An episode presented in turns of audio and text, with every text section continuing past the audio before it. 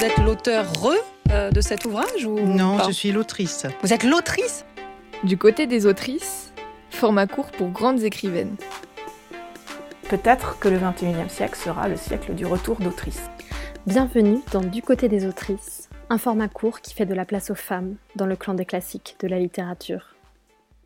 Elle a laissé derrière elle plus de 70 œuvres, des recueils de poèmes, des romans et nouvelles, ainsi que des biographies, des essais et des récits de voyage. Elle était également journaliste, traductrice, conférencière, sculptrice. En somme, un vrai travail d'acharné, nom qu'elle avait d'ailleurs retenu pour un de ses romans. Comment se fait-il alors que Lucie de la rue Mardru ne se soit imposée à moi qu'à la faveur d'une bonne pioche sur Internet?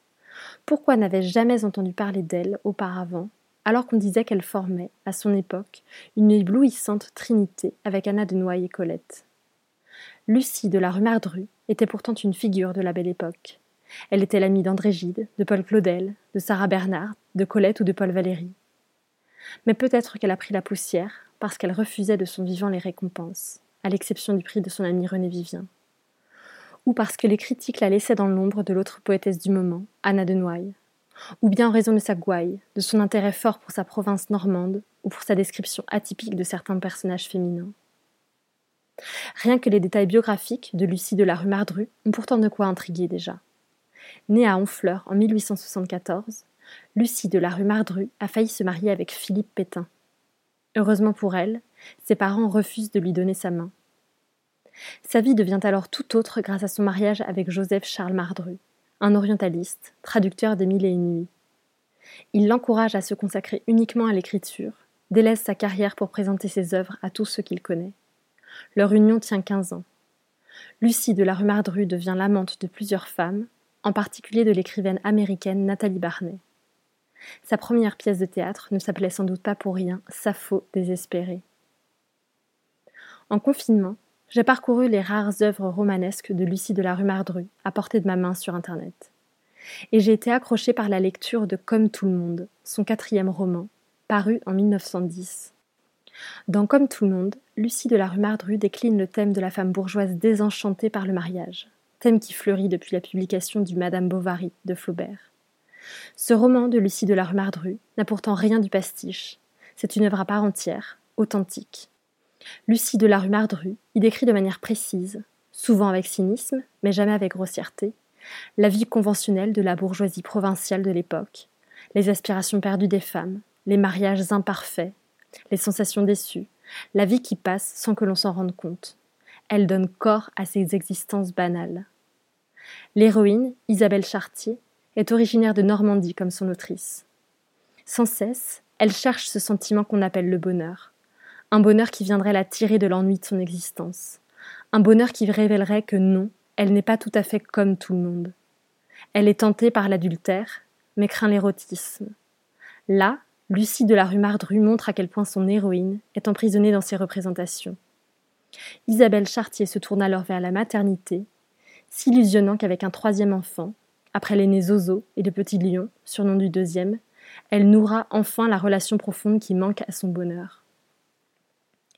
Et l'on entre ainsi dans l'intimité d'Isabelle Chartier et de son foyer imparfait, avec cette scène si réaliste juste après la naissance. Mille petits événements désagréables arrivaient déjà dans la vie du nouveau-né, qui faisait pleurer la jeune mère énervée. L'enfant était mal, ou bien il avait le muguet dans la bouche, ou bien des rougeurs sur le corps.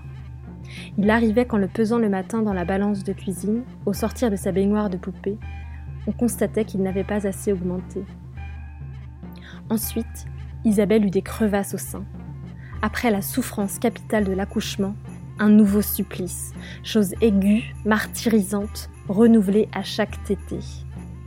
Dans les coins, Léon et sa belle-mère se mordaient les lèvres pour ne pas se dire de choses blessantes devant la couchée.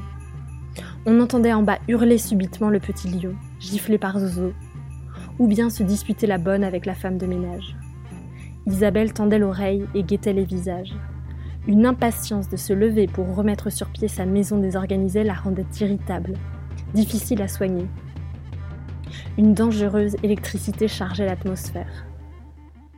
Mais parmi ce tohu-bohu d'agacement, d'inquiétude, de petites joies, de petits chagrins, Isabelle n'avait plus le temps de songer à ses regrets. Et cette naissance, qu'elle avait voulu au bord de l'adultère, comme un remède à son âme chancelante, était un remède, en effet. Dans ce roman, Lucie de la rue Mardru s'illustre parce qu'elle donne du poids au raisonnement d'Isabelle Chartier, tout en faisant d'elle une anti-héroïne. Elle s'illustre aussi parce qu'elle décrit, comme dans cette scène, ce qu'est vraiment la vie d'une femme, sans détour ni fausse pudeur. La maternité est pour elle une fausse promesse de bonheur transmise par la société, comme elle le rapporte dans d'autres de ses œuvres. Son héroïne est ainsi une mère déçue et imparfaite, qui délaisse ses deux aînés et n'aspire à en avoir un troisième que pour des raisons égoïstes. Malgré ses qualités, Lucie de la rue Mardru a toujours préféré ses poèmes à ses romans. C'est par là qu'elle souhaitait obtenir la reconnaissance après laquelle elle courait. On y retrouve peut-être encore davantage son audace, son parler franc, sa substantifique moelle. Je donne rendez-vous dans l'avenir lointain à ceux qui liront mes poèmes, a-t-elle écrit. Quant à nous, on se donne rendez-vous dans un mois avec une autre femme ayant la force d'une autrice classique. À bientôt!